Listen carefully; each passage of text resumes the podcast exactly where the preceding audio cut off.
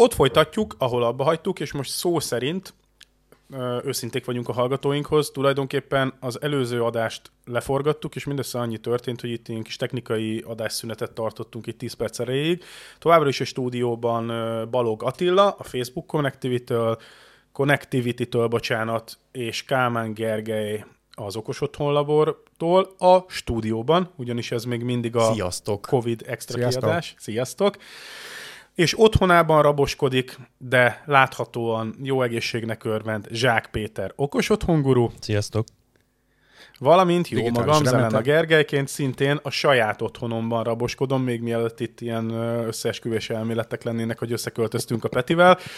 És nem egymástól kaptuk el a Covidot, de mind a ketten elkaptuk, úgyhogy én is itthon vagyok, és itthonról celebrálom ezt a- az adást. Sziasztok!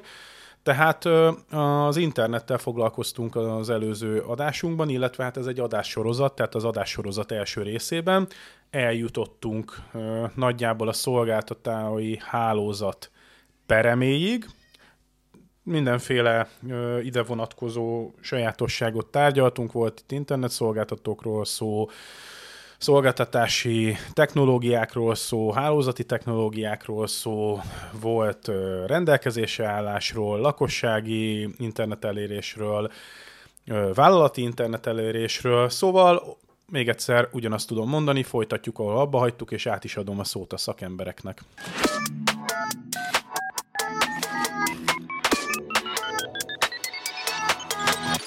Attila, Tehát Gergő, odáig Péter. jutottunk, hogy a hálózaton belül vagyunk, az internet szolgáltató hálózatán belül, és hogy az a kérdés hangzott el, hogy és hány megás netet vesznek az internet szolgáltatók, milyen szolgáltatótól, és mennyiért? Vagy ez hogy van? Ők is csak előfizetők? Vagy ez az egész hogy működik? Ez egy ilyen egész faramúci helyzet, ugye, mert onnantól kezdve gyakorlatilag, hogy valaminek van egy publikus IP címe, onnantól kezdve az része az internetnek. Tehát ilyen formán, ha a mi hálózati szolgáltatónk hálózatát nézzük, ahol bejutottunk, akkor lényegében bejutottunk az internetre. Tehát ez egy ilyen egy nagy, sok kisebb hálózatból álló nagyobb hálózat. És, és igazából, ugye, hogy mondtuk az, az elején a másik adásnak, hogy nincs, nincs, egy, nincs egy internet. Nincs, nincs olyan, hogy most akkor van a, mit tudom én, az internet ZRT, és akkor ő, ő az internet, hanem az internet az ezekből a különböző szolgáltatókból áll, áll a, a, a magyarországi szolgáltatókból, a németországi szolgáltatókból, az amerikai Tehát szolgáltatókból. nemzeti internet sincsen. Nincs, nincs. Hát vannak olyanok, vannak olyanok. Pántlikázott. van, Észak-Korea van, és van Kína nemzeti internet, abszolút, így Irán. van, így van, sőt Oroszország is kezd Oroszország, ráfordulni erre az igen. irányra. De hát most valahol ennek ideológiai alapja van, van, ahol ennek mondjuk gazdasági alapja is van mellé. Tehát a, azért az internet az, az egy hatalmas nagy változás hozott az életünkbe, olyan piacokhoz nyújt elérhetést olyan embereknek, hogy korábban elképzelhetetlen volt. Tehát én nagyon emlékszem, hogy amikor én gyerek voltam, úgy, mit tudom én, közvetlenül a második világháború után, akkor, akkor, akkor, hogyha az ember valamit szeretett volna nézni, szeretett volna új dolgot csinálni, akkor beballagott a könyvtárba, kivette a nem tudom én magazinnak a nem tudom hány lefűzött számát, és akkor abból elkezdett nézegetni, utána írkált leveleket, hogy és akkor abból az alkatrészből lehet kapni, meg ilyenek. Tehát ezért ez, ez, ezért ez nagyon más mostanság. De hát ezt hál' Istennek nem kell uh, bemutatnom mindenkinek, hogy, hogy most mennyire jó ahhoz képest, hogy régen mennyire nem volt ilyen jó. De mondjuk a Kína önmagában, a Kína, a kínai internet, ami ott a, a, a nagy falon belül van, és ugye a nagy falat ezt mondhatjuk ugye, képletesen is, meg fizikailag is, hiszen van, ami látszik föntről a műholdról, meg van, amiről csak úgy tudunk, hogy van valami nagy fal, ahol valakik bizonyos tartalmakat átengednek a falakon. The Great Firewall. Így van, The Great Firewall. Így van. Um, azon belül egy nagyon, nagyon jól működő, nagyon önállátó internet ki tud alakulni, mert akkora őrületes nagy a piac. Tehát ugye ott milliárdos ember tömegről beszélünk, akiknek, akik, akiknek szolgáltatni akár tartalmat, ráadásul ők ugye lokalizáltak olyan formában, hogy, hogy, hogy egy olyan bizonyos nyelvet beszélnek, mint például mi magyarok is, hogy igazából rajtunk kívül nem sokan érték ezt az egész földön. Tehát megéri, megéri oda, oda fejleszteni egy, egy szolgáltatást oda Kínán belül, és a Kínán kívül nem is, nem is feltétlenül értékesítik, mert lehet, hogy nem is lenne rá feltétlenül piaca. Másrészt ott helyben is megtermeli azt a maximális mennyiségbevételt, tehát ki tudnak alakulni ilyen lokalizált dolgok, de az internet, mint olyan, azért ez mégiscsak egy nagy egybefüggő sztori, ahol nagyon nehezen tudunk megfogni dolgokat, hogy mi hol van. Ugye eleve a hálózatnak a képessége az, hogy villámgyorsan továbbít adatokat. Ugye a villámot azt, attól függően, hogy milyen access médiumról beszélünk, lehet majd így gyors villámról, meg kevésbé gyors villámokról beszélgetni, de még így is azért, a, a, ha a, a, bármilyen más ilyen, ilyen klasszikus, régebbi kommunikációs metódushoz hasonlítjuk ezt az egészet, ilyen millisekundumokról, tíz vagy esetleg néhány száz millisekundumról beszélünk, hogy egy, egy csomag megjárjon őr, bődletesen nagy távolságot A-ból B-ig. És így ugye mindenhez kb. viszonylag gyorsan hozzáférünk. Na most, mivel nincsen ilyen szervezet, ami azt mondaná, hogy én vagyok az internet, és csak hozzám kell csatlakozni, ezért ezek a különböző internet szolgáltatók, ezek egymással cserélik ki az adatokat, hiszen az én internet szolgáltatóm, meg a te internet szolgáltató annyiban nem különbözik ám egymástól. Lehet, hogy kicsit több felhasználója van, lehet, hogy más, más access hálózatot használ, lehet, hogy ez mobil uh, szolgáltató, ez meg vezetékes szolgáltató, de lényegében az internet szolgáltatóknál előfizetők vannak, akik el szeretnék érni az internetet. Az internetet, ahol más előfizetők adatai is vannak, meg, meg mondjuk nem előfizetőkhez köthető tartalmak is ilyen formán vannak forgalom kicserélő pontok, amiket ugye ilyen peering pontnak szokták ezeket nevezni, ahova a, ezek a szolgáltatók össze tudnak kapcsolódni. Hogy miért van ezekre szükség? Azért, mert ugye mi lenne a másik lehetőség, hogy, hogy mondtuk, hogy mennyire abszurd lenne az, hogy ha én szeretnék beszélni a Gerivel, akkor lenne köztünk egy ilyen dedikált sötétszál, és akkor, akkor mi azon keresztül beszélgetnénk, adatokat cserélnénk. Ugyanígy abszurd lenne az, hogyha minden szolgáltató, minden más szolgáltatóval ilyen, ilyen, ilyen kétirányú partnerséget kötne, hogy figyelj, én ezen keresztül beszélgetek veled, és akkor kész. Nem tudna skálazódni, hiszen hogy a bánatban mondjuk kötni össze magát egy magyarországi szolgáltató egy, egy dél-kazaksztáni internet szolgáltatóval. Tehát ez egy, ez egy nem, nem megoldható dolog. Lehet, hogy az államokon keresztül, mert csak ott lennének a szerződéses alapok meg. Um, amit az igen. Államok. Tehát így, mint a mobil szolgáltatánál vannak hát a, a, néha. A, a, a mobil szolgáltatások esetén is, a mobil szolgáltatók esetén is van lehetőség arra, hogy közvetlen uh, szerződjenek egymással a különböző mobil szolgáltatók. Egyébként ez azért nagyon jó példa, mert um, a, a mobil, mobil hálózatoknak a működése legalábbis, ha, ha a, arról beszélünk, hogy mondjuk roaming, meg ilyenek, akkor az, az az nem egy egyszerű dolog, olyan szempontból nem egyszerű dolog, hogy mindig meg kell egyezni ezek a szolgáltatók. De itt is van egy ilyen agregátor, a GSMA, aki, akivel meg lehet egyezni, és ő meg megegyezett más emberekkel, és akkor így, így összefogta ezt a egymással történő megegyezést. Hát nem kell feltétlenül nekem bilaterális egyezményt kötnem a XYZ tongai szolgáltatóval, hogyha szeretném, hogy a adott esetben a magyarországi mit tudom én, jettel előfizetők ott tudjanak majd telefonálni, vagy adatot, mobil adatforgalmat elérni, ha éppen tongán járnak, hanem egy ilyen, ilyen agregált roaming szolgáltatáson keresztül ez meg tud történni. De ez igazából csak szerződés technikai dolog. Itt, mi, mi itt adatkommunikációról beszélünk, tehát amikor van egy ilyen forgalom kicserélési pont, akkor az jellemzően azt, azt jelenti, hogy oda a, a környékben lévő szolgáltatók becsatlakoztatnák a saját hálózatukat, elmondják, hogy náluk milyen címtartományok, milyen IP címtartományok vannak, és meghallják, hogy más, más szolgáltatóknál, akik ahhoz a, a, a forgalom kicserélési ponthoz csatlakoznak, ott náluk milyen IP címek, milyen hálózatok vannak, és akkor így ki tud alakulni az út, hogy az A IP cím nálam, hogy beszél a B IP címmel mondjuk a nem is tudom, akármelyik másik szolgáltatónál, és hogyan történik ez fordítva. Ez így nagyon egyszerűnek hangzik, tehát aztán bejön ennek az egésznek az üzleti része.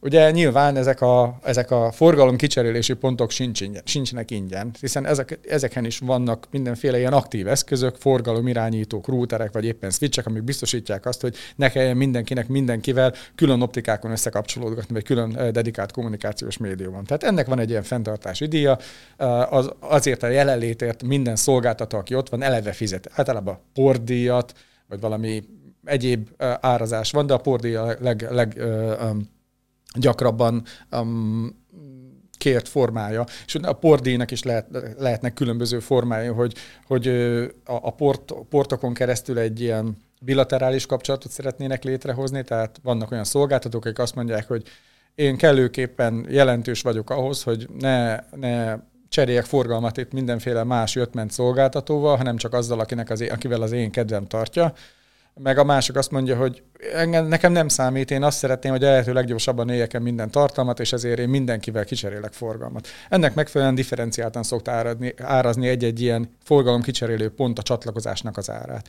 Utána élnek maguk a szolgáltatók, akik azt mondják, hogy megint van az egyik fajta szolgáltató, aki azt mondja, hogy figyelj, én nagy szolgáltató vagyok, nálam sok a tartalom, vagy nálam sok az előfizető, te egy kisebb szolgáltató vagy, akkor ahhoz, hogy kapcsolódjál hozzám, és ilyen formán az internet egy bizonyos részéhez, akkor az én kérek tőled pénzt. Tehát ugye itt már eleve van egy ilyen, veszek internetet, in, in, idézőjelben internetet. Az internet egy részét megveszem egy uh, dedikált uh, kapcsolaton keresztül egy másik szolgáltatótól. De uh-huh. ugye megint, megint megyünk arra felé, hogy jó, jó, de hát ez, ezért ez nehezen tud skálázódni, hiszen most itt van mondjuk, ha Magyarországról beszélünk, Magyarországon van egy nagyon ismert, és talán az egyetlen uh, jelentős um, forgalomkicserélő központ, ez a BIX, ez a Budapest Internet Exchange, ahol az összes magyarországi szolgáltató, sőt, sok külföldi szolgáltató is jelen van. Igen, ám, de hát ezért ez nem, nem az internet. Tehát ez az ez a magyarországi internet, vagy ilyen, a környékbeli internet, meg akik még ide csatlakoznak, azokat lehet elérni. Mi van az összes többi részével az internetnek? Hát nyilván ilyenkor jönnek be a képbe a különböző nagyobb szolgáltatók, ahol, akiknek több helyen van jelenlétük. Ezeket szoktuk ilyen carriereknek mondani, hogy én csak beszélek mondjuk a, a Deutsche Telekommal, vagy éppen beszélek a Verizonnal, vagy a Teliával, vagy Orange, nem a, tudom. Orange, így van, így van. Tehát több, több ilyen szolgáltató van, akinek nagyméretű, a, a, akár kontinenseket összekötő hálózatai vannak, és ugye tőlük tudok internet elérést venni. És akkor itt jön be annak a, a, a, a fogalma is, hogy igen ám, de akkor mi az, amikor internet konnektivitást veszek, hogy mi van mögötte. Ahogy beszéltük itt a forgalom kicserélési ponton, minden hálózat elmondja, hogy ő, ő személy szerint mit, mit nyújt. Tehát, hogy a, a Magyar Telekom ilyen esetben azt mondja, hogy itt vagyok én a Magyar Telekom, meg mögöttem az előfizetők milliói, és az ő IP cím tartományát tudod ezen keresztül a kapcsolaton keresztül elérni. Amikor mondjuk beszélek egy, a, egy, egy Deutsche Telekommal, a Deutsche Telekom azt mondja, hogy igen, itt vannak a Deutsche Telekom összes előfizetői, meg az én előfizetőmnek az előfizetői, meg egyébként én egy ilyen tier nulla szolgáltató vagyok, tehát rajtam keresztül az egész világot eléred, és annak az összes elérési információ információját, és a kezedbe adom. És akkor itt jön be az a fogalom, hogy a, a szolgáltató, ugye bármelyik szolgáltató, akinek mondjuk több ilyen nagyméretű uh, tier 1 vagy tier 0 szolgáltatóhoz van kapcsolata, több lehetséges utat lát.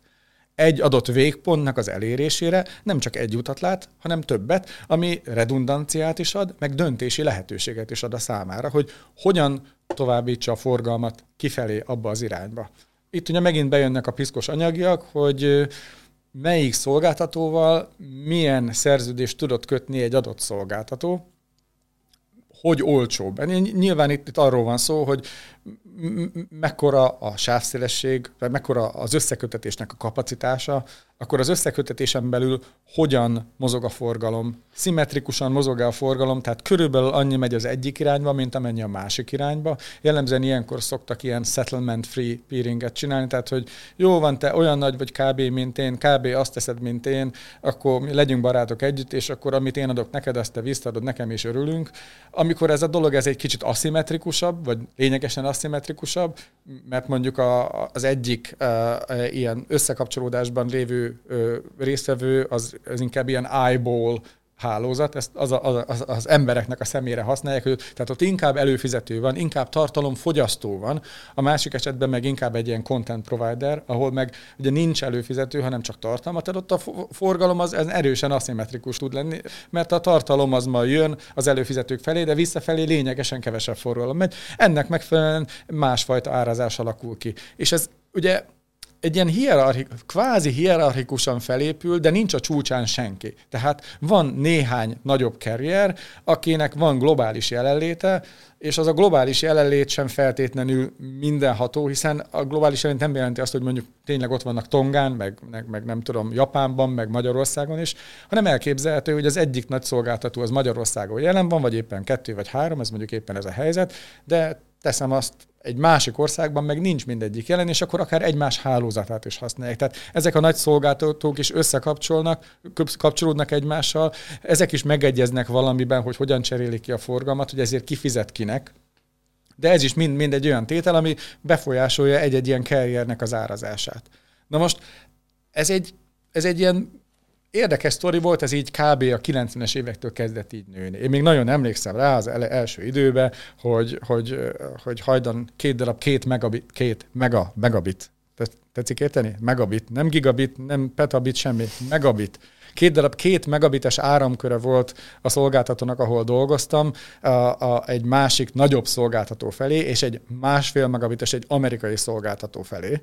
És ez volt kompletten, amivel kiszolgáltuk az akkori, nem tudom, több tízezres előfizető számot. Persze akkor még csicseregtek a modemek, meg mit tudom én, tehát ez nagyon-nagyon, sokan a hallgatóink közül lehet akkor még ezt a, ezt a csapkodós lepkét tologatták, tehát nagyon-nagyon régen volt. Azóta rengeteg idő eltelt, és hatalmas nagy sávszeresség robbanás történt, uh, és, és um, megváltozott ez az egész kép. Tehát e, egyszerűen eljutottunk olyan sávszélességek uh, um, tartományába, ahol már ez a klasszikus, hierarchikusan felépülő hálózat nem nagyon tartható. Tehát nem mondhatjuk azt, hogy az ügyfélnél, mit tudom én, egy 56 kilobit per szekundumos izé, async modem van, és akkor utána úgy építem föl, hogy megyünk, és akkor utána néhány megabites vonalak vannak a, az XS hálózatból kifelé, és utána esetleg eljutunk 10 vagy 100 megabitig, vagy esetleg mondjuk, ha ilyen ATM, ha valaki nekem mondik valamit, ugye volt ilyen asynchronous transfer mód, de mi csak úgy mondjuk, hogy another terrible mistake.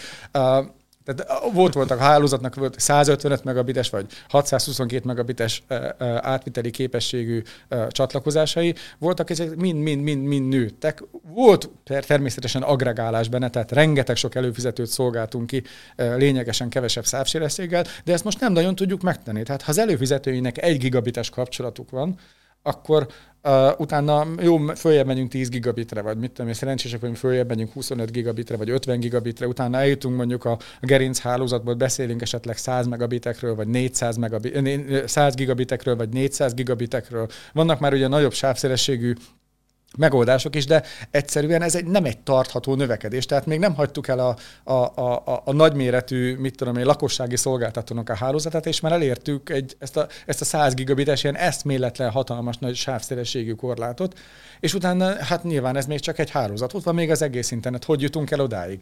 És itt lépett be az a pont, ami hát én szerintem ilyen tíz éve jelentkezett először így a, a köztudatban, Hát igen, ilyen 2000, 2000 2008-2010 környékén volt már igazából ez benne a köztudatban, hogy a, a carrierek, akik korábban biztosították, tehát globális részvevőként biztosították az internet egyik végéből a kb. a másik végébe a kommunikációt, eljutottak egy a helyzetbe, hogy nem tudtak olyan mértékben növekedni, mint ahogy a sávszeresség igény nőtt. Tehát egyszerűen, ha azt néztük, az egyik az ment a rakétaként a fenébe, mert mindenki YouTube-ot nézett, meg mindenki videót streamelt, a másik embernek meg ugye építgetni kellett a különböző nagyobb és nagyobb kapacitású összeköttetéseket, vagy olyan technológiákat használni a hálózatában, amivel a meglévő passzív infrastruktúrájának, mondjuk egy optikai a, a összeköttetésnek a, a vonali sebességét, meg az átviteli képességét mondjuk párhuzamosítással, hullámhosszatlással, vagy elébb más technológiával tovább növelje. Úgyhogy eljött a, a CDN-eknek a kora, a Content Delivery Networköknek a kora, ami egy kicsit ahhoz hasonlít, mint ezeknek a peering pontoknak a, a, a működése, hogy, hogy helyben próbáljuk a forgalmat tartani. Ugye, ahogy mondtam a legelején, hogy, hogy az a jó a hálózatban, amikor a forgalma lehető leggyorsabban elhagyja. Tehát ha helyben össze tudunk kapcsolódni, akkor nem az van, hogy elmegyünk valahova messzire, hogy utána jó visszajövünk valahova máshova, és ott úgy kommunikálunk, mert az ugye ahogy megy a csomag, megy a, a, a hálózatunkon keresztül valami egészen hosszú úton, aztán elmegy egy másik hálózaton, a, a, a megtett kilométereket azt mind, azért mind-mind millisekundumokban fizetünk. A köztes rútereken, amin keresztül áthalad a csomag, azok mind-mind további milli, vagy nano, vagy mikrosekundumokat jelentenek, ami késletet is bejön össze. Tehát minél rövidebb tudunk kommunikálni, annál jobb a helyzet. Ez egyik aspektus. A másik aspektus, hogy amikor mi tartalmat közvetítünk. Tehát mondjuk leginkább most a killer applikáció mi a hálózatban a streaming videó. 4K-s videó, 25 megabites stream.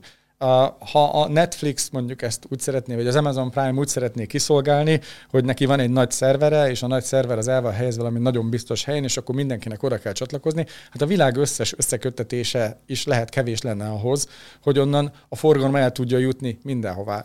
Plusz, ugye ne felejtsük el, kellene neki építeni egy hálózatot.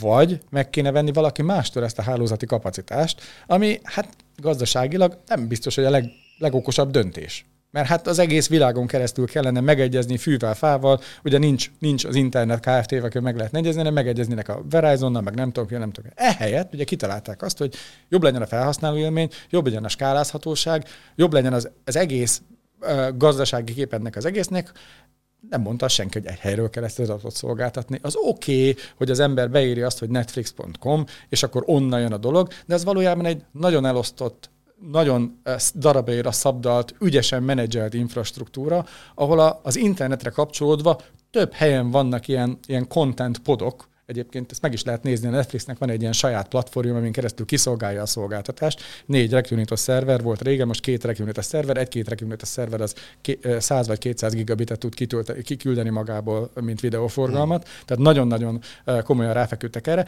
Építettek egy ilyen saját appliance-t, Uh, Open Connect Appliance-nek hívják egyébként OCA, az a rövidítése, és ezeket helyezik el különböző internet szolgáltatóknál.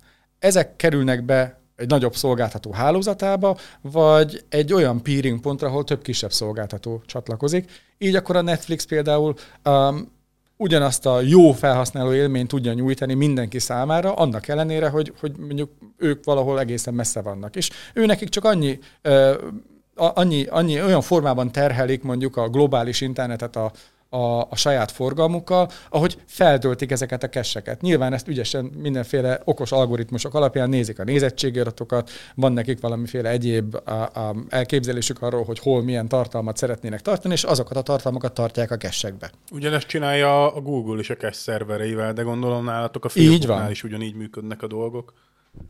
Természetesen ez mindenütt így van. Hát a Google-nek van egy ilyen Google Global Cache nevű rendszere, amiben, uh, amiben a segítségével gyakorlatilag a, a YouTube tartalmakat ugye szét tudja teríteni a világban. Van olyan szolgáltató, aki ezeket mondjuk nem engedi be a hálózatába, hanem ő úgy csatlakozik hozzá, hogy van egy, mintha egy ilyen külön hálózat lenne. Van olyan szolgáltató, hogy beengedi a hálózatába, sőt, van olyan szolgáltató, ahol több ilyen uh, regionális uh, GGC szerver farm, tehát itt most farmokról beszélünk, egy darab keret tele van rakva szerverekkel, amik ugyan a 10 gigával vagy 25 gigával kapcsolódnak egy olyan switchre, aminek mondjuk 100 gigás kapcsolatai vannak kifelé, és ilyenek, ilyenből van több elhelyezve különböző helyén a hálózatnak, hogy a, az emberek a lehető leggyorsabban e, eljussanak a tartalomhoz. De a gyorsaságot ugye nem, nem azt érint, hogy minél nagyobb sávszélességgel, tehát, hanem nyilván az is persze. Minél elosztottabb a rendszer, ugye beszéltük arról, hogy egyre agregáljuk a sávszélességet, egyre több dolgot próbálunk egyre kisebb helyre betenni. Minden egy ilyen, ilyen regionálisan elhelyezett forgalom vagy tartalom elosztó pont, az lehetővé teszi azt, hogy onnan egy rövidebb hálózati szakaszon kelljen majd biztosítani ezt a nagy sávszélességet, hogy mondjuk egy jó, jó minőségű videóhoz uh, szükséges. Illetve a latency, tehát amikor mondjuk én tekerek a videóban, is rövidebb, hiszen csak mondjuk 20 millisekundumot kell megtenni a, szer, a, a csomagnak az én uh, mobiltelefonomról, vagy a Um, vagy a mobiltelefon talán nem is annyira jó példa, de mondjuk az én számítógépemnek, vagy a tévédnek a képernyőjétől a, a ténylegesen a tartalom ott kiszolgáló szerverig. És ugye nyilván ennek az irányítás is valahol a, a, a YouTube-nak a kezében van, illetve a Google-nek a kezében van, ezt a szolgáltatókkal együtt végzik, tehát a szolgáltató ad mindenféle olyan információt a hálózatáról, hogy bizonyos címtartományok honnan érhetők el.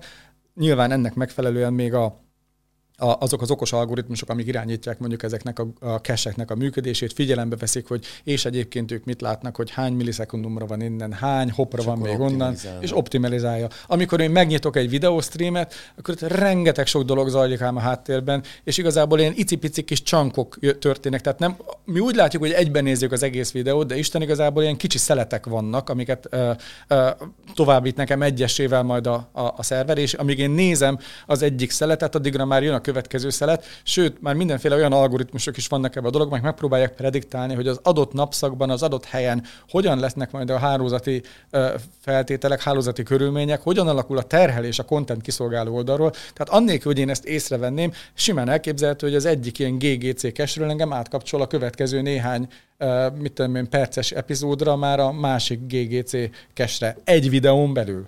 Betölti az új adást estére. Abszolút. Még az is lehet, így van. Igen. Tehát ez a press még az meg abszolút adott.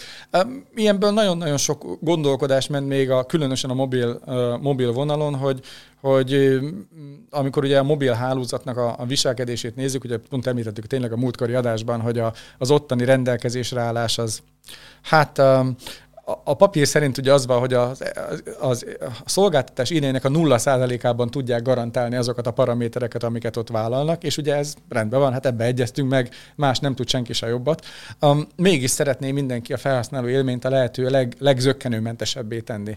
És hát ugye a felhasználó élmény ez mindig az, amit a felhasználó tapasztal. Tehát nem felté- amikor én nézek mondjuk egy videót, vagy hallgatok egy, egy, egy podcastot, az nem jelenti azt, hogy én folyamatos internet kapcsolatban állok. Tehát ez egy teljesen jó szakadozó internet kapcsolaton is le tud jönni egy-egy ilyen szakasz, hiszen nem interaktív kommunikációról beszélünk. Ezért például volt olyan koncepció, ami megpróbálja megjósolni azt, hogy merre járok az autóval, mert hogyha azt látom, hogy egy olyan területre megyek majd a, a, a mozgás alapján, mondjuk az utakat figyelembe véve, ahol tud, tudom, hogy egy, egy adott napszakban, ami éppen most van, nyomorult az internet elérés, mert túlságosan nagy a késleltetés, akkor most, amikor jó hálózatom van a, a, a készülékem, alacsony RTT-vel, akkor press kiemelném a következő pár blokkot, hogy az ember, aki hallgatja azt az adást, vagy nézi azt a videót, az ne érezze ezt a visszaesést. Figyeljetek már, srácok, egyébként itt annyit hagy üzenjek már mindenkinek, aki, aki annyira szkeptikus a megfigyeléssel, meg az adatokkal való visszaéléssel kapcsolatban, hogy ebben az esetben semmi más nem történik, mint hogy mi egyfajta mintavételként funkcionálunk, és az algoritmusok, akik egyébként azért működnek, hogy nekünk sokkal jobb legyen a szolgáltatás, pont a mi felhasználói szokásainkat ö, gyűjti össze, és ebből próbál előrejelzéseket kialakítani. Úgyhogy itt se történik semmi más, és nagyon érdekes, hogy bizonyos esetekben az emberek ezen elgondolkodnak, és tartanak tőle, próbálják kizárni, hogy már pedig engem senki ne figyeljen meg, és senki ne használja fel az adatainkat, miközben pont az ilyen szolgáltatásoknál sem történik semmi más, mint sem, hogy csak a mi viselkedésünket figyelik, pont azért, na jó, többek között legalábbis azért, hogy a szolgáltatás, amit ők kínálnak nekünk, jobb minőségű legyen nekünk felhasználóknak. Nem, nem jól értem én? Igen, és a szolgáltatás és hát... a szolgáltatásban még nagyon fontos szerep, és itt valahol majd át is térhetnénk az okos otthonokra, mert ugye az, az, az itt a végső végcél jelen esetben, hogy a, a, az okos otthon laborba eljussunk a cloud szolgáltatású, vagy internet szolgáltatású okos otthonok irányába, mert akkor lényegében ismertettük, hogy akkor ez itt a szolgáltatók hogyan működnek, hogyan épül fel az internet, hogyan hatnak egymásra, hogyan üzletelnek, hogy a mi kis instánk pöröghessen, de erre mi ültetünk már otthonoknak az automatizmusait, meg egyebeit. Tehát, és ennek is van egy az internettel együtt fejlődő történelme, hogy, hogy hogyan is indultak, milyen szolgáltatások voltak, és, és aztán hogyan tették ezeket üt, üt, ütésállóbbá. Inkább, így van, így van, így van. Ki De... mire emlékszik első okos otthonos applikációnk, ami én, cloud alapon bármit is csinál? Én, én nagyon emlékszem arra, hogy amikor 2004-ben megépítettük a, a, az otthoni EIB vagy KNX hálózatot, akkor ott volt nekem egy Gira Home szerverem. A Gira Home szerver az lényegében egy ilyen tehát én központi irányító funkcióként um, um, szerepelt a hálózatban. Nyilván az EIB-nek a, az adottságából adódóan az egy ilyen autonóm rendszer, tehát hogy mindenki el van és tök jól elkommunikálgat. A bonyolultabb logikákat tette rá az ember erre a home szerverre illetve pluszban rá lehetett tenni mindenféle vizualizációt, hogy meg tudja jeleníteni, ne csak a gombokat nyomkodja, meg történjenek a logika alapján a dolgok, hanem be tudja kavatkozni a készülékemmel, mert volt rá mondjuk egy alkalmazás később, az elején meg egy ilyen webes felületet lehetett csinálni, keresztül lehetett nyomkodni a gombot. És ez mind tökéletesen működött egészen addig, amíg az ember a házát el nem hagyta. Hiszen hát ugye az egy zárt hálózat volt. Milyen lehetőségek voltak ilyenkor? Az egyik lehetőség az az volt, hogy a, a, a, a, most nem mondom, az a mezítlábas lehetőség, hogy az ember valamiféle port forwarddal elérhetővé teszi a publikus internetről az otthoni home szerverét, és akkor ugyanúgy tud rá csatlakozni. Hát ez működik, de hát ez eléggé nyögvenyelős, meg hát komoly biztonsági kérdéseket is felvesz, annak ellenére, hogy nyilván a, a szervernek a használata az autentikálni kellett magunkat. De hát 2004-ről beszélünk, tehát ez még jó ötletnek tűnt. Uh, és akkor már ők bevezették ezt a dolgot, ők, ők nem úgy hívták, hogy cloud, hanem azt mondták, hogy portal. Tehát van egy portál, ahova a home server be tudott jelentkezni és akkor volt az alkalmazás, amivel szintén bejelentkeztem a portálba, és ott a kettő egymásra találta, és örültek. Tehát tudta, hogy az én credentialjeim, az én felhasználódalmi elszavam, az melyik portálja bejelentkezett um, home szerverrel uh, kellene, hogy, hogy beszélgessen, és akkor ez volt. Ez, ez 2004-2005 környékén már elérhető dolog volt, amikor már arról beszéltünk, hogy hogy, hogy port forwarding nélkül globálisan elérhető volt a szolgáltatás. És ez egy, ez egy cloud szolgáltatás. Abszolút. És ez a mai napig egyébként egy igényelt szolgáltatás. A Hominál ugyanígy működik, egyik ilyen alapvető, hogy a bejelentkezés távolról azt így tudjuk megoldani, hogy egy a, az Atom által szolgáltatott cloudos felületre lehet lényegében bejelentkezni, a központ is oda jelentkezik be, és akkor az létrehoz egy ilyen biztonságos csatornát, ami Hát remélhetőleg igen. Remélhetőleg igen.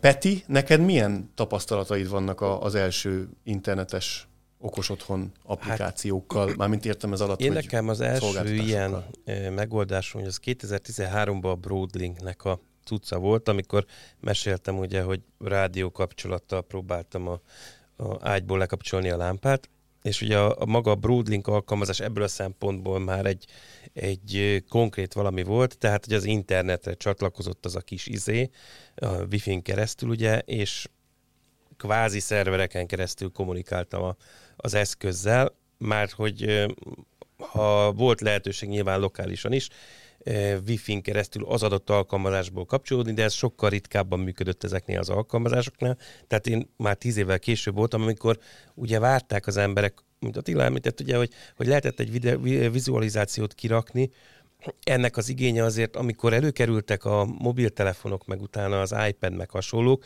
berobbantak, és ugye számos-számos gyártó erre azért nem volt ilyen szinten felkészülve. Tehát ha nézzük a KNX-et, nézzük a, a Nicobust, vagy bármit, ami korábban ment, az mind arra volt kitalálva, lokálisan szépen működjenek frankon, tegyék a dolgukat, hiszen ez a dolguk, hogy ott helyben működjenek, és jöttek az igények, hogy oké, okay, de én szeretném távolról is elérni. Először csak nyilván a helyi számítógépen, azt ugye ki lehetett szolgálni, de én a mobiltelefonról. És most jutottunk el odáig, hogy most ez az alapvető első kérdéstől, hogy hát én ezt hogy fogom eh, mobiltelefonról vezérelni.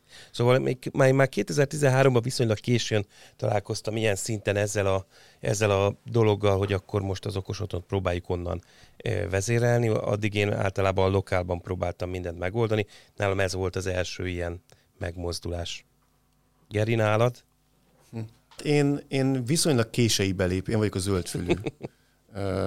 mindenképp. Én, én nekem az első ilyen okos otthonos megoldásom az a Philips Hue uh-huh. volt, és az is csak néhány éve, nem a kezdetekkor, és az, az, az is ugye ugyanúgy ment, hogy lokálban is tudtam, de először ugye létre kellett hozni a user, tehát itt már megint ez a bele, bejelentkezés történet, ez, ez működött, meg a távoli elérés is, amennyiben bekapcsoltam a távoli vezérlés lehetőséget, mert ez egy ilyen opció a Philips Hue-ban, uh-huh. akkor azt lehet és van még egy érdekesség, hogy ezeket ugye össze lehet, a Philips Hue-t már elég sok mindennel össze lehet kötni, tehát más ö, internetes szolgáltatásokkal is össze tudom kötni a Philips Hue központomat, és azokon keresztül tudok automatizálni, tehát hogy itt már bonyolódnak a dolgok. Hát és vannak API-ok köztük. Igen. Van. És lassan már ott is tudunk tartani ö, a mai okos otthonok tekintetében, hogy különböző internetes szolgáltatások a háttérben kommunikálnak ahhoz, hogy a mi okos otthonunkban valami megtörténjen, vagy éppen ne. Mert akkor is, hogyha nekünk még, még azon a boomer, nem is tudom, hozzáállással építjük az okos otthonunkat, hogy nekünk local execution kell, mert Helyi kivégzések. Egy... Igen. Igen. Ami természetesen én, én vallom, hogy ez kell, uh-huh. de az látható, hogy az ipar nem ebbe az irányba megy, tehát lehet, hogy a következő generációk már majd azt gondolják, hogy miért nem mehetne ez a felhőben, úgyis mindig van internet. De de meg ugye eléggé redundáns az, hogy tényleg mindig lehessen is. De, de nagyon érdekes az, hogy, hogy ilyen agregátor platformok vannak, és akkor még nem beszéltünk itt a tujáról, vagy más olyan okos otthon megoldásokról, amik teljesen felhőkön keresztül, vagy akár teljes mértékben felhőkön függve működnek. Hát persze, ők ugye ökoszisztémákat szeretnének építeni. Mindenki ezt szeretné csinálni. Tehát a, ebbe, mert ebben van a, a, a pénz igazából. Hogy védjen meg hiszen... egy kicsit annyiban magunkat, vagy magat, vagy titeket, hogy ez nem feltétlenül egy boomer dolog. Tehát azért itt, amikor azt mondod, hogy, hogy szeretnéd, hogyha hely színen, lokálban tudjanak megtörténni a dolgok, és tartasz egy kicsit a felhővel való kommunikációtól, akkor itt azért ugye az is hozzájárul, hogy te tudod, hogy hogy működik egy hálózat. Szóval uh, igen, igen. Te látod igen, a szűk keresztmetszetét annak, uh-huh. hogy nem azzal van neked gondod, hogy valami felhőben működjön, vagy valami felhő centralizált legyen, hanem hogy odáig el kell valahogy jutni, és azt pontosan tudod, hogy milyen pontosan. infrastruktúrán keresztül, és hogy tud megvalósulni. Igen, és nem is az adatok biztonsága. Mármint úgy értem, nem is, nem is az adatbiztonságra gondolok elsősorban, hanem inkább az, hogy hát a stabilitás az én adataim kijutnak-e vagy nem. Hát- az, az nekem nem probléma. Tehát én, best, én mindig szoktam engedni, hogy, hogy riportolják le az ilyen diagnosztikai adatokat, hogy fejleszthessék az applikációkat, meg nem tudom mi, ez, ez, ez már teljesen személyfüggő, hogy ki mit enged meg a telefonjának, meg az okos otthonának, vagy a wifi hálózatának, mert ott is lehet ilyeneket bekapcsolni. Lehet mindent. De igen, ez, tehát hogy a, a jövő mi lesz? Ott fog futni minden? Én, én egy kicsit szkeptikus vagyok. Tehát uh, um, uh, ugye nem lehet egyértelműen igent, meg nemet sem mondani. Ha azt nézzük, hogy, hogy miért alakult ki ez az egész, ez az egész cloud alapú a okos otthon irányítás, egyszerűen azért alakult ki, mert, mert tudnunk kell, hogy mi hol van. Tehát amikor a helyi hálózatban vagyunk, ugye a helyi hálózat is most egészen konkrétan egy darab Layer 2 LAN szegmest jelent, ahol, ahol gyakorlatilag IP címek nélkül is tudnánk kommunikálni. Tehát ahol elküldünk egy mondjuk egy, egy multicast DNS csomagot, és azzal el tudjuk mondani mindenkinek, aki ezen a LAN szegmensen hallgatozik, hogy te figyelj, én itt vagyok, engem így lehet elérni, ezeket a szolgáltatásokat tudom csinálni. Tehát ez a discovery. Mm. Tehát ha a, ha a felfedezése a dolgoknak, meg az a helyi hálózaton egy egyszerű helyi hálózaton ez megoldható. Ha a hálózatunk már két szegmensből áll, között egy router van, ott már bizony szükség van valamire. Ott már kell mondjuk egy MDNS proxy, vagy valami, ami átlapátolja az információt egyik helyről a másik helyre.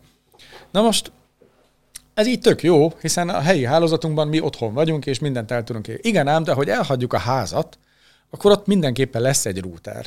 Az a router, ami elválasztja a helyi hálózatunkat az internetnek a többi részétől adott esetben a szolgáltatónk mondjuk olyan technológiát használ, ami, amit mondjuk NAT-nak hívnak, tehát Network Address Translation, mert mondjuk csak IPv4-en szolgáltat, és az IPv4-en nem tudnak annyi publikus IP címet rendelkezésre bocsátani egy adott időpillanatban, hogy minden előfizetőt ki tudjanak szolgálni vele.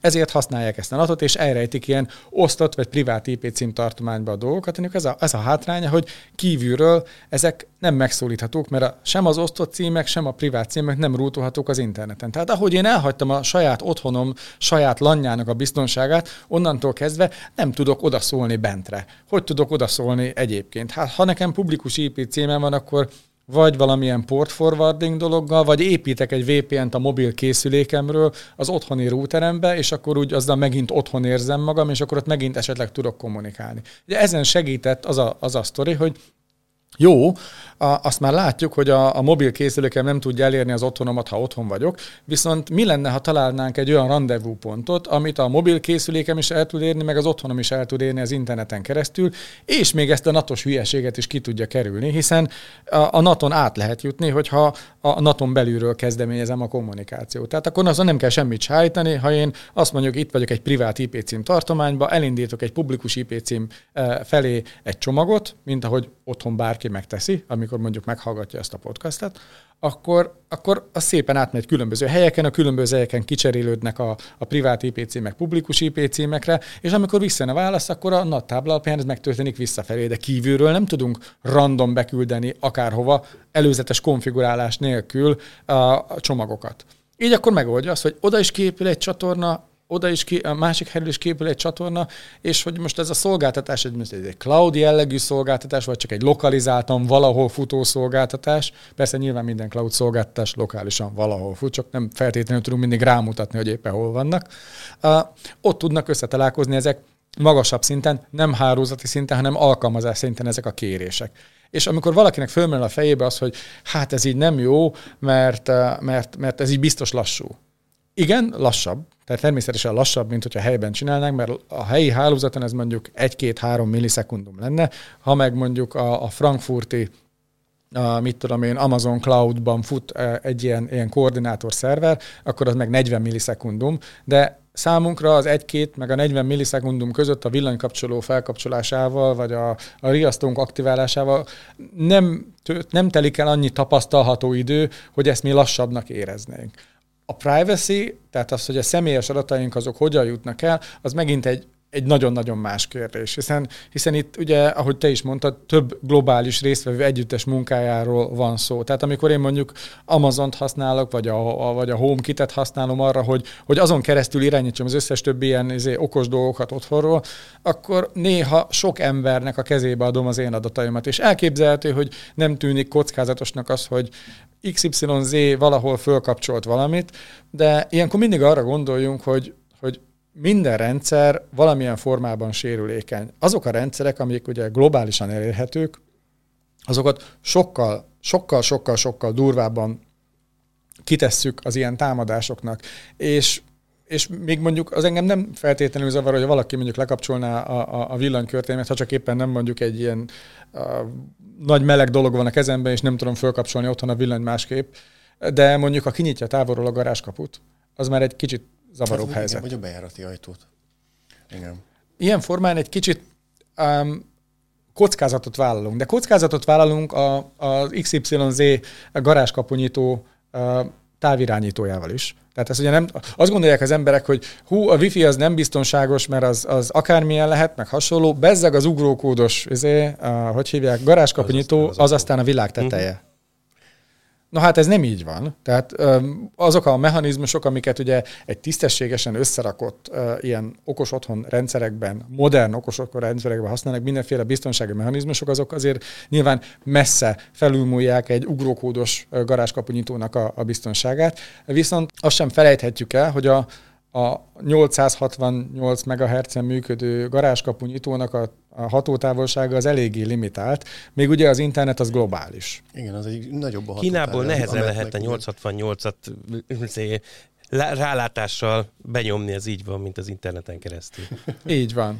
De akkor hogyan működik, ami okos otthonunk a felhőben? Tehát a, a mögött mi zajlik le? Ja, tehát, hogy beszéltük az előbb, tehát um, hely, ha elhagytuk azt a helyszínt, ahonnan közvetlenül tudjuk koordinálni a dolgot, akkor, akkor hirtelen mással kell kommunikálnunk.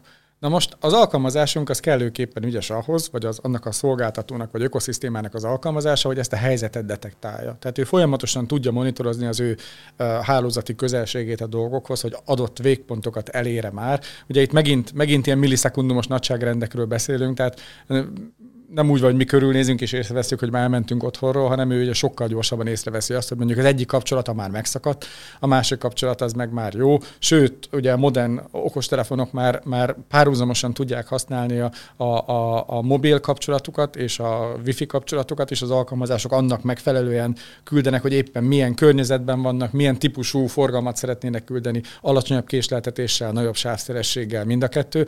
Um, tehát ő egyből tudja detektálni, hogy van egy há- megváltozott um, helyzet. És onnantól kezdve, amikor mondjuk kiléptem a házamból, és akkor szeretném mondjuk bekapcsolni kívülről a riasztót, vagy lekapcsolni, a, megnézni, hogy hol maradt égve a villany, amit elfelejtettem, mert mondjuk éppen nem tettem rá semmilyen auto- automatizmust, vagy éppen arról van szó, hogy, hogy az automatizmus, ami már ott van a telefonomon, és azt mondja, hogy ha mindenki elment otthonról, akkor kapcsoljon ki a nem tudom én, az összes világítás otthon, hogy tudja elérni a, a, az én otthonomat, amikor már nem ott van. Hát akkor van a rendezvúpont, a szerver, ami lehet egy magányos szerver valahol, vagy mondjuk egy nagyobb rendszerről beszélünk, akkor több szerver, adott esetben elosztottan elhelyezett szerverek, hasonlóan, mint a Content Delivery network a tartalom szolgáltató uh, szerverek, és az én készülékem majd fog beszélni egy, egy adott domain névvel, a domain név az majd annak megfelelően feloldódik, hogy éppen én hol vagyok, és megérkezik az én kérésem az ahhoz a szerverhez.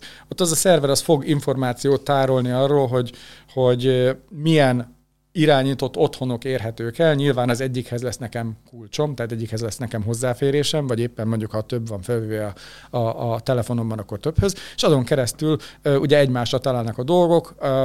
Az én általam beküldött parancs, az majd az, kiépült, az otthonomból kiépült kontrollcsatornán visszautazik a, a lokális um, hubhoz, vagy esetleg a lokális eszközökhöz, ugye attól függően, hogy hogyan van ez hogy otthon fölépítve. Ha mondjuk, mondjuk egy HomeKitről beszélünk, akkor a HomeKit hub az, ami tudja fogadni ezt a dolgot, ugye önmagában, de egyedi intelligens eszközök is képesek hasonlóan egy ilyen cloud szolgáltatóval kommunikálni, és megkapják a parancsot, és végrehajtják ezt a dolgot. Ugye ez az egész ennek a komplexitását tudja elrejteni előlünk az alkalmazás, meg az összes ilyen cloud technológia, hogy, hogy mindig van valaki a, a felhőben, ugye ahol ugye laknak a különböző számítógépek az Amazonnál, vagy a, vagy a Google-nél, vagy a Microsoft Azure-ben, tehát ugye rengeteg ilyen szolgáltató van, meg vannak kisebb ilyen cégek, és amik mondjuk nem feltétlenül ekkora globális játékosak, de, de ugyanúgy e, ilyen compute erőforrásokat, hálózathoz kapcsolódó számítógépeket e,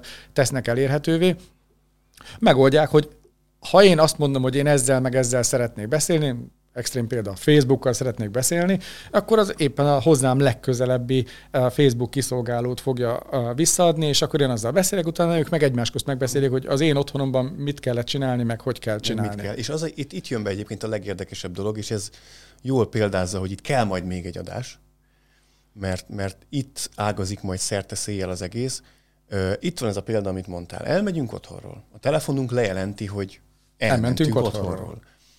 És itt a kérdés, hogy az automatizmus hol fut le? A felhőben fut le, vagy otthon fut le? Hogyha mi, ha otthon fut le a felhő, a, az automatizmus, akkor ugye ehhez az kell, amit elmondtál, hogy a telefonunk érzékeli, hogy elhagytuk az adott geolokációt, küldi a riportot a cloudnak, a cloud szól a központnak, hogy elhagytuk, és ha lokálisan vezérlünk, akkor az a trigger, hogy megkaptuk a, megkaptuk a központ a, cloud, a cloud-tól, hogy akkor el kell, le kell zárni ezt, azt, azt, stb. Az már okos otthon függő, hogy éppen mit kell csinálni. A másik vonal az az, amikor a felhőben fut az automatizmus, és a felhőben futó automatizmus már az izzóknak szól, meg a konnektoroknak, hogy kapcsoljon le, mert ugye akkor itt a, a, az execution az nem lokál, Így van. hanem az a felhős. És itt jön be az okos otthonos vonal, meg ismerve a rengeteg rendszerbe való bizodalmat, vagy inkább nem bízunk hozzáállást. Nálam például ez úgy van leautomatizálva, hogy igen, lokál execution van, ha elmegyek otthonról, akkor lejelenti az app, hogy elmegyek, és valami megtörténik. De mivel lokál execution van, meg tudom azt csinálni, hogy mi történik, ha mondjuk valamelyik rendszer bugzik, vagy nem megy a kapcsolat, vagy nincs adatkapcsolat, vagy bármi, én teszek bele egy olyan automatizmust, ami lokálisan is vizsgálja, hogy elhagyta hát a Van egy fél safe benne. Van egy fél safe, ami akkor lép életbe, amikor nem jelentette le a telefonon valamiért azt, hogy elmentem otthonról, de a rendszer más módon érzékeli, hogy én elmentem otthonról, és lokálisan mégis le tud futni az az automatizmus, aminek le kellett volna futnia. És itt jön be a problematika, mert jön egy, egy, egy frissítés mondjuk a, a home, nem is a HomeKit-be, itt, és ez a probléma, probléma mögöttes, ami létrehozta ezt az automatizmus megírásának az igényét. Az Apple változtat valamit az ökoszisztémáján, uh-huh. és ebből adódóan a iOS az nem annyira kommunikálja le a third party appoknak, hogy mi, és itt jön be a privacy rész, nem annyira kommunikál sűrűn, meg megbízhatóan, mondjuk meg maga dönti el, hogy... Mi... Approximate location ad mondjuk a helyzetre. Vagy azt ad, vagy még azt se ad, és bugzik ez az új szolgáltatás, mert be, behozta az Apple ezt például, és utána a 15 pont, iOS-ról beszélek, a 15 pont X utánig is még mindig rossz volt ez a dolog, és sok, nem csak a Homi applikációja nem ment, Androidon tökéletesen működött, a Homi applikációja ezt nem jelentette le rendesen, hogyha a háttérben futott az app, vagy éppen ki volt lőve, amíg mondjuk ugyanúgy a Honeywell sem működött, stb. Tehát nem, ez nem csak a Homit érintette. Na ebből adódóan nekem le kellett automatizálni, hogy, hogy, hogy ez akkor is megtörténjen, hogyha valamiért valamelyik rendszer a felhőben nem jól működik, vagy, és itt nem kell feltétlenül, hogy vagy máshogy működik. Vagy máshogy működik, és lehet, hogy nem készül fel az okos otthon gyártója, vagy az okos otthon felhője, vagy a, az az operációs rendszer fejlesztő, akinek egyébként én a telefonját használom. Tehát annyira sok résztvevő együttes munkájának az eredménye egy ilyen egyszerű folyamat, hogy én elmentem otthonról, hogy én miben bízhatok, hogy nagyon sok cég, vagy majd én megpróbálom félszéf megoldani az ügyeimet. Hát erre több, több, több válaszom lenne. Ez egyik az ugye mennyire tök jó lenne, nem, hogyha egy ilyen mobil telefongyártó, meg mobil operációs rendszergyártó, mielőtt kijön egy új szolgáltatással, azelőtt ezt úgy, úgy mit tudom én, fél évvel előre bejelenteni, bejelenteni. Az nem elég ilyen, Nem, nem, nem. Hát azt mondjuk, hogy bejelentenék ilyen nagy-nagy világméretben elérhető, mindenki számára nézhető fórumon, hogy milyen új szolgáltatások lesznek. Utána tartanának erről mindenféle ilyen breakout sessioneket, ahol elmagyarázzák, hogy hogyan kell mondjuk használni ezt az approximate location. De az, az, az még királyabb lenne, hogyha ebből az operációs rendszerből a, a, az összes alkalmazás fejlesztő kapna ilyen beta verziókat egészen addig, amíg meg nem jelenik ténylegesen ez az egész dolog, és ezek ki tudnák tesztelni a szolgáltatásukat, még mielőtt ténylegesen. De ez így történik. Tehát ezek, az, ezek, a, ezek a, a, az alkalmazás fejlesztők, ezek legalább fél évre előre pontosan tudják, vagy ha nem is fél évre, de mondjuk három hónapra. Nézzük, mikor volt utoljára VVDC. A, tavaly júniusban, és a tényleges iOS megjelenés meg de, szeptember 15-én volt. Tehát három kemény hónap van arra, hogy az ilyen dolgokra föl tudjanak készülni. Könyörgöm, ez azért... Ez igaz, de itt a probléma, az általán említett problémát nem a applikációfejlesztők felkészületlensége okozta, hanem? Hanem az Apple-nek az ökoszisztémájának az a bugja, amit csak a 15.4-jel oldódott meg. Vagy hárommal, azt hiszem, három vagy három, kettő, én nem tudom melyik verzióval, de a több supporton is azt a választatták, hogy a probléma sajnos addig nem lesz megoldva, amíg az Apple nem foltozza be azt a problémát, amit nem volt idő eléggé kitesztelni, és ebből adódóan nem működik, és teljesen random módon nem működik. Tehát uh-huh. nem mhm. az a baj, hogy egyáltalán nem működik, hanem hogy random módon nem működik. Sok okos otthon clouddal ez a lokáció alapú történet. No, hát, Na, hát... ez is egy jó példa arra, hogy sok helyen vérezhet el az okos otthon felhőben szolgáltatás, de a következő adásban szerintem akkor arról kéne beszélni, hogy ettől hogy függetlenül viszont nem Igen. lehet. Hogy oldjuk meg, és hogy, hogy mennyire nem lehet már csak local Igen. execution smart home-ot létrehozni, mert, mert az nem lenne a mai szemmel nézve okos otthon. Mondjuk azt még hozzátenném, hogy amikor um, tehát arról beszélünk, hogy, hogy parancsokat adunk, meg hasonlók, akkor azt nem úgy kell elképzelni, hogy na én elmegyek otthonról, bekiáltom, és utána aki hallja, hallja, akkor aki nem, nem. Tehát ezek az alkalmazások, ezek mind-mind uh, kétirányú kommunikációban vannak, tisztességesen megírt alkalmazásoknál a, egy aszinkron kommunikációról beszélünk, hogy van valami esemény, az eredményez valamit, és utána várunk valamennyi időt, hogy arra jön-e valamiféle válasz. Tehát uh, nyilván, amikor egy-egy ilyen, ilyen, ilyen sztori megtörténik, hogy most sikerül a végrehajtás, mondjuk ne, a te esetedben nem ez volt a probléma, hiszen um, az alkalmazás nem tudott szólni eleve arról, hogy most van, de, de mondjuk arról van szó, hogy én megnyomtam a gombot, hogy legyen um, beélesítve a riasztó, és valamilyen oknál fogva ez a láncolaton nem tudott végigfutni, akkor bizony arról az én készülékem, az én alkalmazásom fog tudni hogy nem, nem, volt, nem, nem történt meg az a sikeres visszajelzés, úgyhogy ha más nem, akkor piros lesz az a kis csempe, amit én ott nyomkodok, és, és akkor azt mutatja, hogy valamit kell, kell nekem tennem. Sőt, hogyha olyan az alkalmazás, akkor adott esetben erre a dologra még valami um, népszerű, vagy ilyen jobban észrevehető módon föl is hívhatja a figyelmemet, mondjuk megjelenik egy ablak, vagy elkezd zizegni a készülék, vagy valami olyan dolog valami, ami azt mondja, hogy valami nem rendeltetésszerűen zajlott. Oké, okay. hát innen folytatjuk a következő alkalommal. Kicsit megemelkedtek itt a végére az indulatok. Persze finoman volt ez csak érzékelhető, de ahhoz képest, amilyen dinamikája volt az egész beszélgetésnek az adás során, mindenképpen tapintható volt a feszültség. Lesz miről beszélni a következő adásban is, és nagyon sok mindenről beszéltünk ebben az adásban is, és az előző adásban is. Köszönöm szépen még egyszer, hogy itt voltatok, ott voltatok, nem is tudom, hogy most hogy fogalmazzak helyesen, de hát mindenki érti, van, aki a stúdióban Hát a van, felhő segítségével együtt Így voltunk. Van. Milyen szép ripost. Abszolút. Ó, Gergő, gratulálok, ez gyönyörű átkötés volt. Hogyha bármilyen kérdésetek lenne az adásban résztvevőkkel kapcsolatban, akkor Péter téged hogyan tudnak elérni? Engem az okosotthon.guru oldalon megtaláltok, és az összes elérhetőségemet is. Köszönöm. Attila? Én a netadmin oldalon vagyok elérhető, vagy a LinkedIn Balog keresve. minket pedig... Hogyha az okos otthon labort keresnétek, de üzleti partnerré szeretnétek válni, hogy az Access Point Kft. által forgalmazott termékekkel építsetek okos otthont, vagy bármilyen szolgáltatás terméket tőlünk vásároljatok, akkor írjatok az infokukat accesspoint.hu-ra, vagy keressétek fel weboldalunkat, az accesspoint.hu-t. Ha pedig magánszemélyként szeretnétek okos otthon megoldást, konzultációt, vagy bármit, csak egy kérdést feltenni akár, akkor írjatok a sziakukat okosotthonlabor.hu-ra, vagy keressetek egyéb social média elérhetőségeinken, az Instán, YouTube-on, Facebookon. YouTube-ról külön talán... emlékezzünk meg, ugyanis most már egy ideje elindult csatornánk. Kérlek, keressetek meg bennünket Okos Otthon Labor néven. Futunk, lájkoljatok, iratkozzatok föl, nyomjatok csengő gombot és kommenteljetek, sokat segítetek vele a munkánkban. Köszönjük szépen még egyszer a hallgatóknak a figyelmet, nektek pedig, hogy összehoztuk ezt az adást. Jövő héten ott, ott folytatjuk, ahol itt abba hagytuk. Sziasztok! Sziasztok! Sziasztok! Sziasztok!